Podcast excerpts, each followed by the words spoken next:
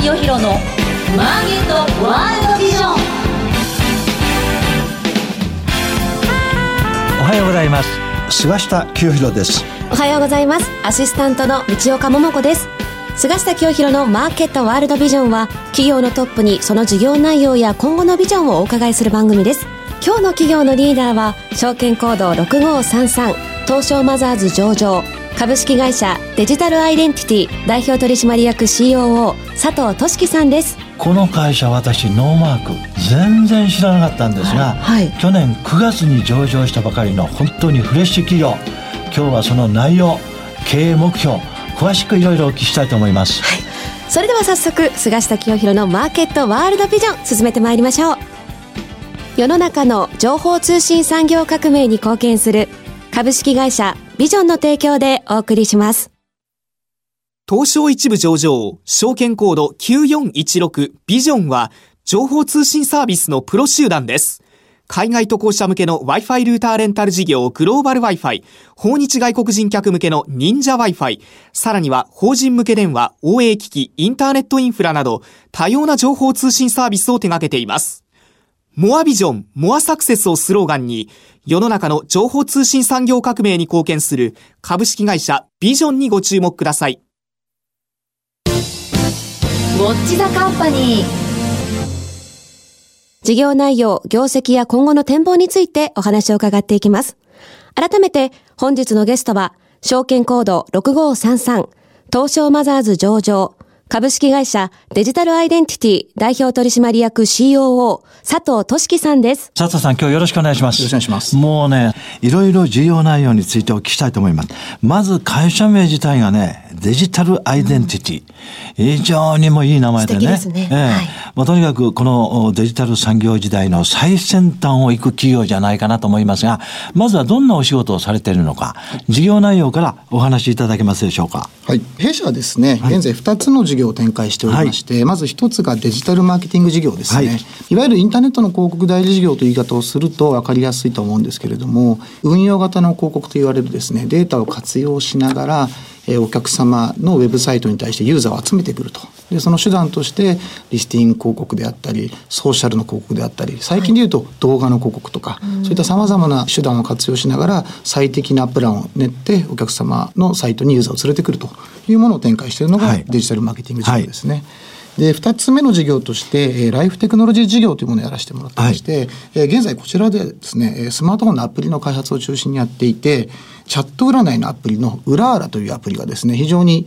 数字が作れ出しているので、現在このウラーラというアプリに注力をしながら、え業績を伸ばしていくということを考えています。はい。お客様は企業ですね。はい、そうですね。はい、この同じような仕事をしている会社が IT 企業の中にたくさんありますよね。はい、御社はこういうこのデジタルマーケティングでこう伸びてきている。はい、その強みはどこにあるんですか？まず一番の強みはですね、はい、あの最初にこうプランニングをするときに我々のオリジナルのメソッドであるアイデンティティ設計というですねかなり細かくマーケティング分析をするというところにコアバリューがありまして。それが社名になってるんですね。そうですね、はいはい、社名から取ったというところもあるんですけどなるほどね、はい、はいはい。でこれが何をするかと申しますとインターネット上にさまざまに落ちているこうユーザーのニーズをかき集めるということなんですね、はい、例えばこうスマートフォンで何か商品を探すときに検索をされるじゃないですか。はい、で検索をする時の言葉、はい、これってユーザーさんのもうニーズそのものなんですよね。それが探したくて検索をするんで。でどんな言葉がたくさん出ているかと。そうですね。その商品に関連するキーワードがウェブ上にもう大量に落ちてますので、はいはい、そのキーワードを全部拾ってきて、うん、その集めてきたキーワードをユーザーの属性ごとにこうマッピングをしていくと。なるほど。なのでその商品をものすごく買いたいと思っているユーザー層からですね、まだ全然その商品をこうイメージできていないんだけれども、買う可能性がある層までと、はい、それを細かく分類をしていってその分類したユーザーごとに細かくマーケティング戦略を立てるという非常に細かい運用をしているところが評価いただいているポイントかなと。なるほど。それが御社独自のノウハウっていうかそうです、ね、強みのアイデンティティ設計と、はい、それから御社のこの資料を拝見したんですがそれ以外にこのデジタルマーケティングの事業ではですね4レイヤー型運用体制、はい、これ何ですか？この業界の、まあ、一般的な運用のフレームなんですけれども、ええ、まあ、お客様に対して、フロントマン、まあ、営業をやるような人間がいて、で、コンサルタントっていうのが戦略を作って、運用する人が実際に入札のようなことを行うと。はい。この3レイヤーでやってるのが通常の会社さんなんですけれども、はい。はい。どうしてもこの構造だとですね、この間にいるコンサルタントっていう方々が、営業のサポートもしなきゃいけないし、運用する人の指示出しもしなきゃいけないっていうことで、戦略をこう細かく練り切れずに、なるほど。こう運用を細かく実施していけないっていうことが結構あるんですね。はいはいで、国交弊社は2つに分けてまして、えコンサルタントはもう本当に戦略だけに特化をして、で、運用者に引き継ぐものの間にもう一レイヤーかますことによって、コンサルタントの作業を減らしてですね、で、それぞれの部門が、コンサルは戦略を、営業は営業対応、で、運用は運用、で、間に入ったものは、その調整でキーワードの設計とか分析とかってことをやるっていうふうに切り分けたことによって、まあ、一つ一つ、本当に小さな差なんですけれども、成果が出やすい体制になっているっていうのが弊社の特徴です。なるほどね。これはやっぱ御社の一つの企業としてのコンセプトですね。最初にあのお話しいただいたアイデンティティ設計もですね、普通の企業よりも非常にきめ細かく、はい。ね、情報を検索し、はい。収集し、それをもとにこのコンサルティング、はい。マーケティングやっていくと。はい。このフォーレイヤー型運用体制もきめ細かくはい。体制をとってですね、はい。顧客のニードをカバーしていくと、はい。こういう体制だと思うんですね。はい。まあ、こういう独自のサービスでデジタルアイデンティティは伸びてるんですけれども、はい。主な顧客っていうのは、例えば業種とかセクターっていうのはどういうところが多いんですか、あのよく質問をいただいてですね、我々規模のデジタルマーケティング会社ですと、まあ、通販が強いとか化粧品が強いとかっていうふうに色が特徴があるんですけれども、はい。弊社はそこがあまりなくてですね、ええ本当にあらゆる業種ですね飲料メーカーの魚からから自動車から化粧品から、本当に幅広くあのメインとしてやはり大手のお客様が非常に多いかなと思います大企業。大企業が多いです、ね。企業数で何社ぐらいカバーされてるんですか？と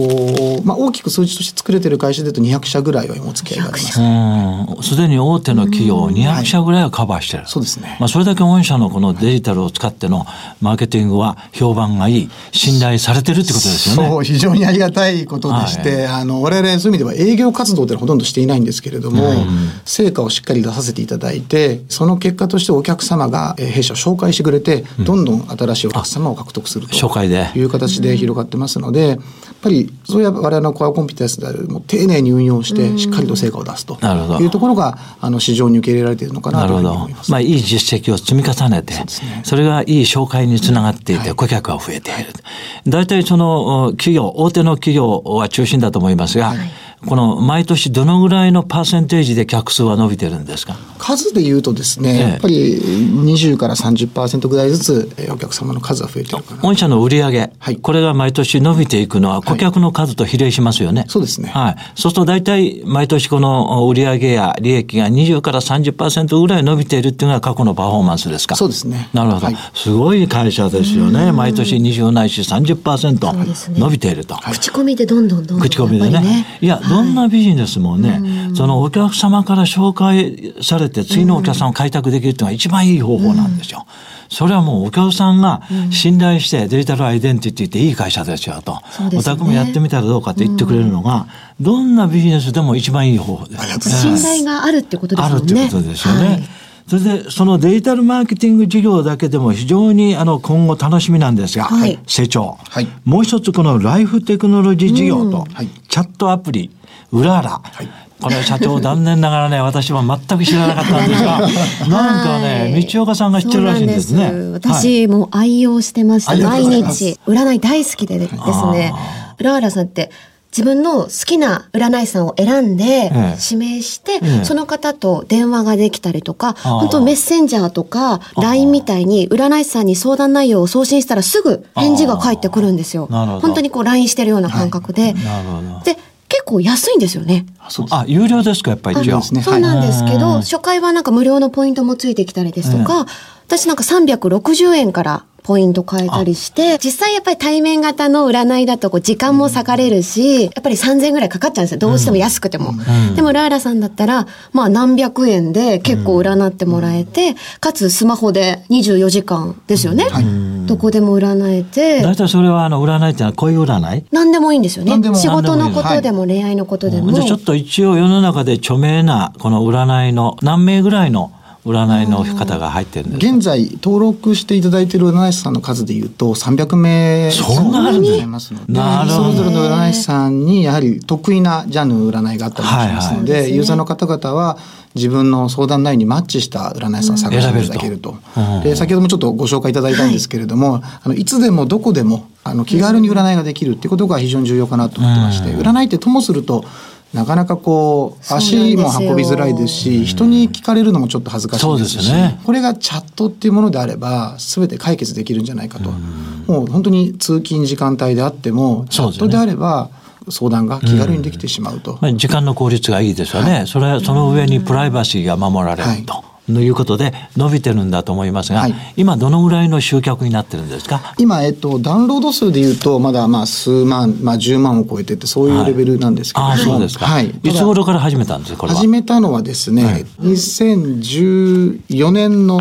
夏だと思うんですよ。ああ、まだ新しいですよね。はい。そうするとあと2、3年するとこれがあの何十万人もなる可能性ありますよね。はい、占いってマーケットだけで言うと、もう1兆円市場だって言われてるんですね。1兆円。まあまあ、ただそれがアプリですとか、えーっていうものに落ちてくるとまだ数百億円の規模なんですけれども、それでもマーケットとしてはかなり大きなものがあるので、ここのマーケットの中で新しいチャット占いというジャンルで、えー僕らが切り込んでいったのでここで、えー伸ばしていきたいなというふうにこの第二の御社の柱ね、ライフテクノロジービジネス。今はこのチャットアプリ、ウラーラですが、それ以外にも、ライフテクノロジービジネスってのは今後広げていくおつもりですか？えー、と今はですねこのウラーラというもの自体がですね、単純に占いのアプリという形になってるんですけれども、今徐々に開拓をしていってるのが単に占いだけではなくて例えば心理療法士の方とか相談のプラットフォームにしていけるかなと思ってああ、ますなるほどね。はい。それはもう面白いですね。まあ、そういう二つの柱があるので、もちろん、あの、業績は足元、今後相当いいと思うんですが、はい。直近の業績、売上、はい。利益と教えていただけますか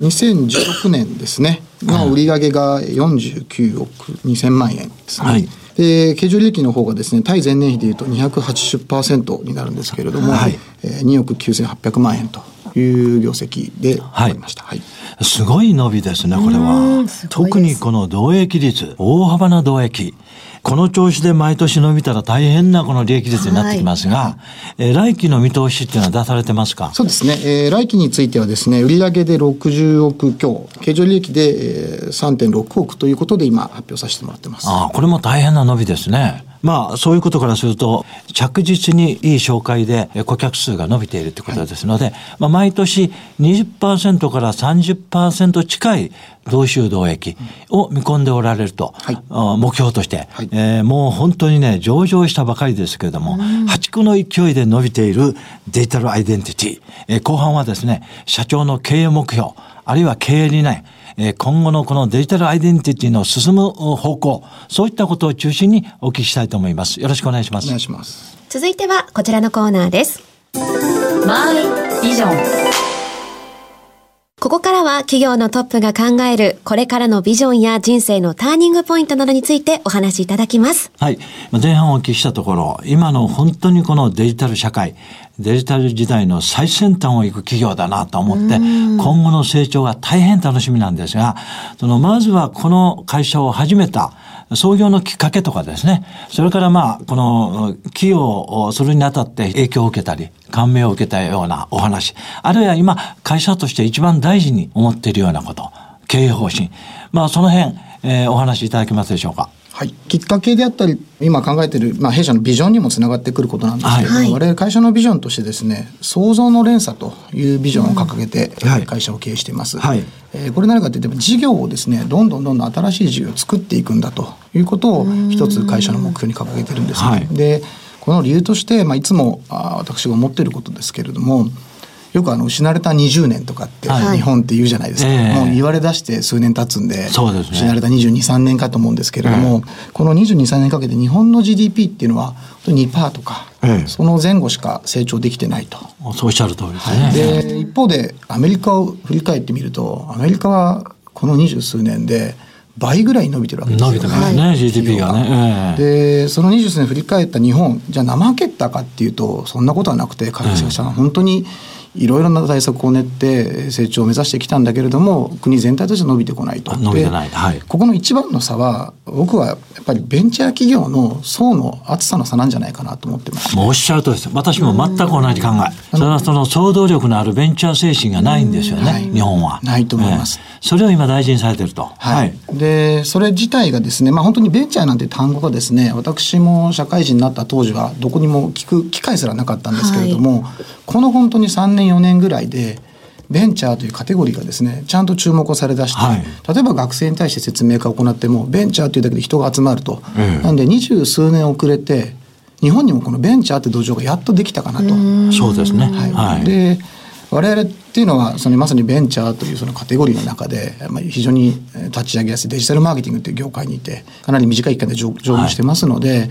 いわゆるベンチャーという単語で言うとですね本当にど真ん中を走ってる自負もありますので、うん、我々のような会社がどんどん新しい事業を創造していてですね、はい、次の雇用を生んでいくということをしていかないと、まあ、ある意味この国の経済の復活にも貢献できないんだという思いがあって今この創造の連鎖ととにかく事業をどんどん作っていくんだと、うん、そしてこういう事業を作れる人材を育てていくんだということをビジョンに掲げてますね。なるほどね。道岡さんいいお言葉ですね。創造の連鎖。ね、どんどん騒動が騒動を生み出すと。いうことでですね、まあ、あの、今、前半お話しいただいたようにですね、デジタルマーケティング事業と、うん、このライフテクノロジー事業だけでもですね、毎年20%、30%の同種同益を続けている、うんね。はい、このデジタルアイデンティティなんですが、それでは満足せずですね、うん、3つ目、4つ目、5つ目の柱を、どんどん作っていこうじゃないかと。はい、そのためには想像力がないと、はい、新しいビジネスは生み出さない。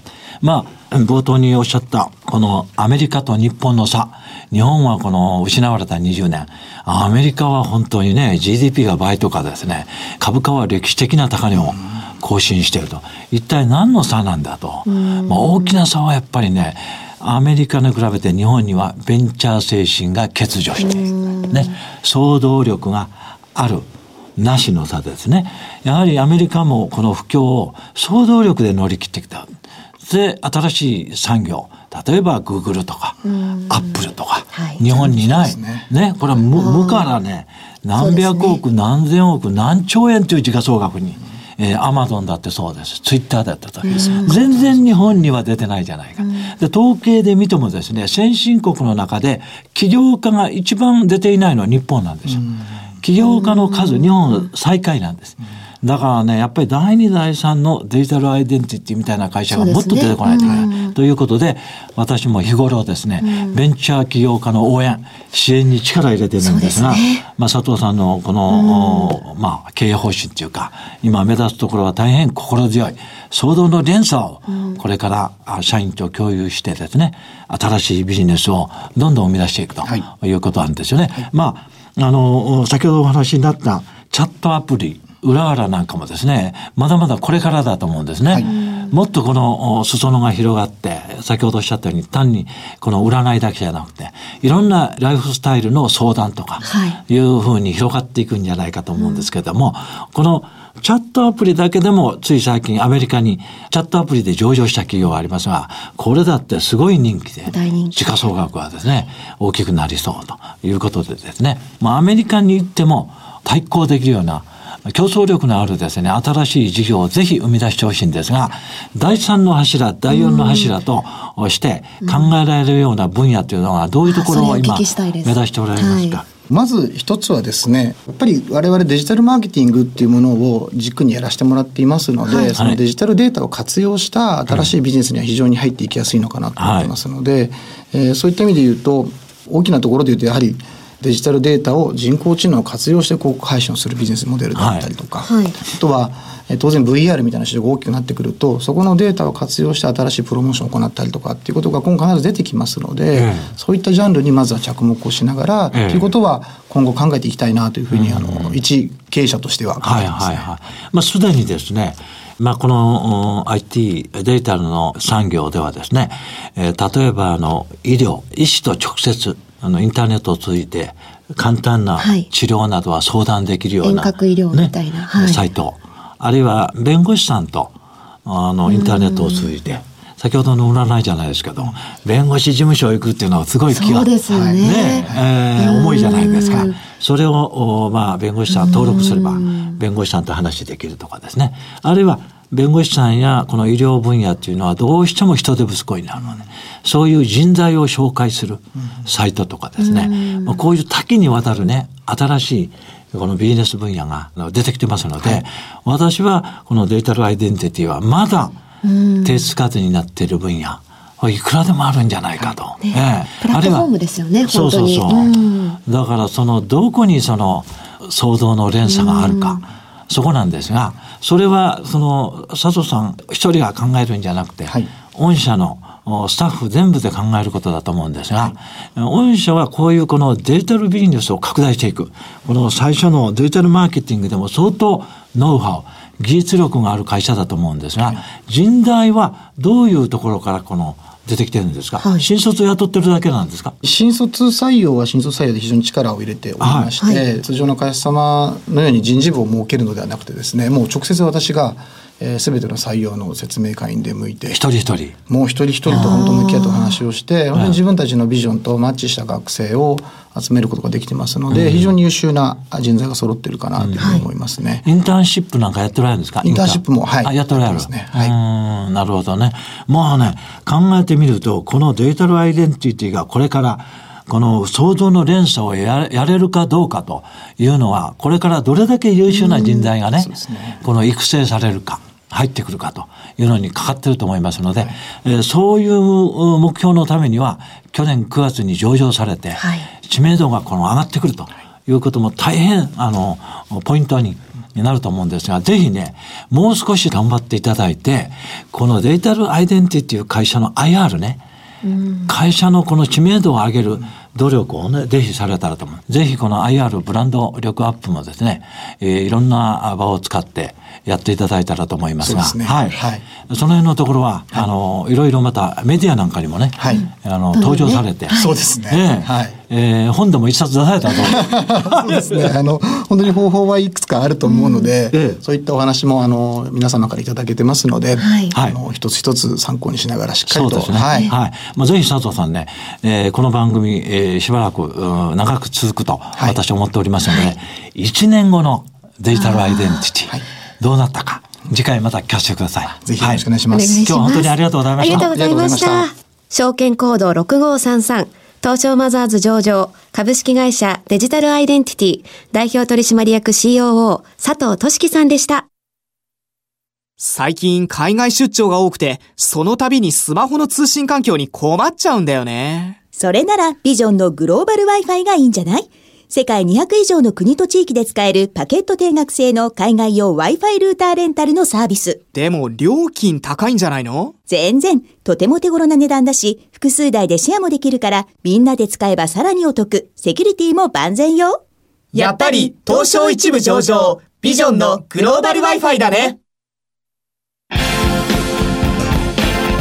菅下清弘のマーケットワールドビジョン。番組もそろそろお別れの時間となりました。菅下さんあの、はい。佐藤さんにお話伺って、はい。もう新しい事業をどんどんどんどん作っていって、もっともっと広がってなんかあの専門家と顧客をつなぐこうプラットフォームをね占いだけじゃなくて作っていただけるって感じで素晴らしいですね。そうですね。やっぱりね、想像の連鎖っていう言葉がいいですよね。すごい印象的でした。うん。ぜひこのデジタル IT ビジネスの本場アメリカでも通用する素晴らしい先端企業を生み出してほしいと思います。ですね。次回の放送は3月27日朝8時35分からとなっています。ゲストには株式会社イノベーション代表取締役社長富田直人さんをお招きします。それでは次回もお楽しみに。世の中の情報通信産業革命に貢献する株式会社ビジョンの提供でお送りしました。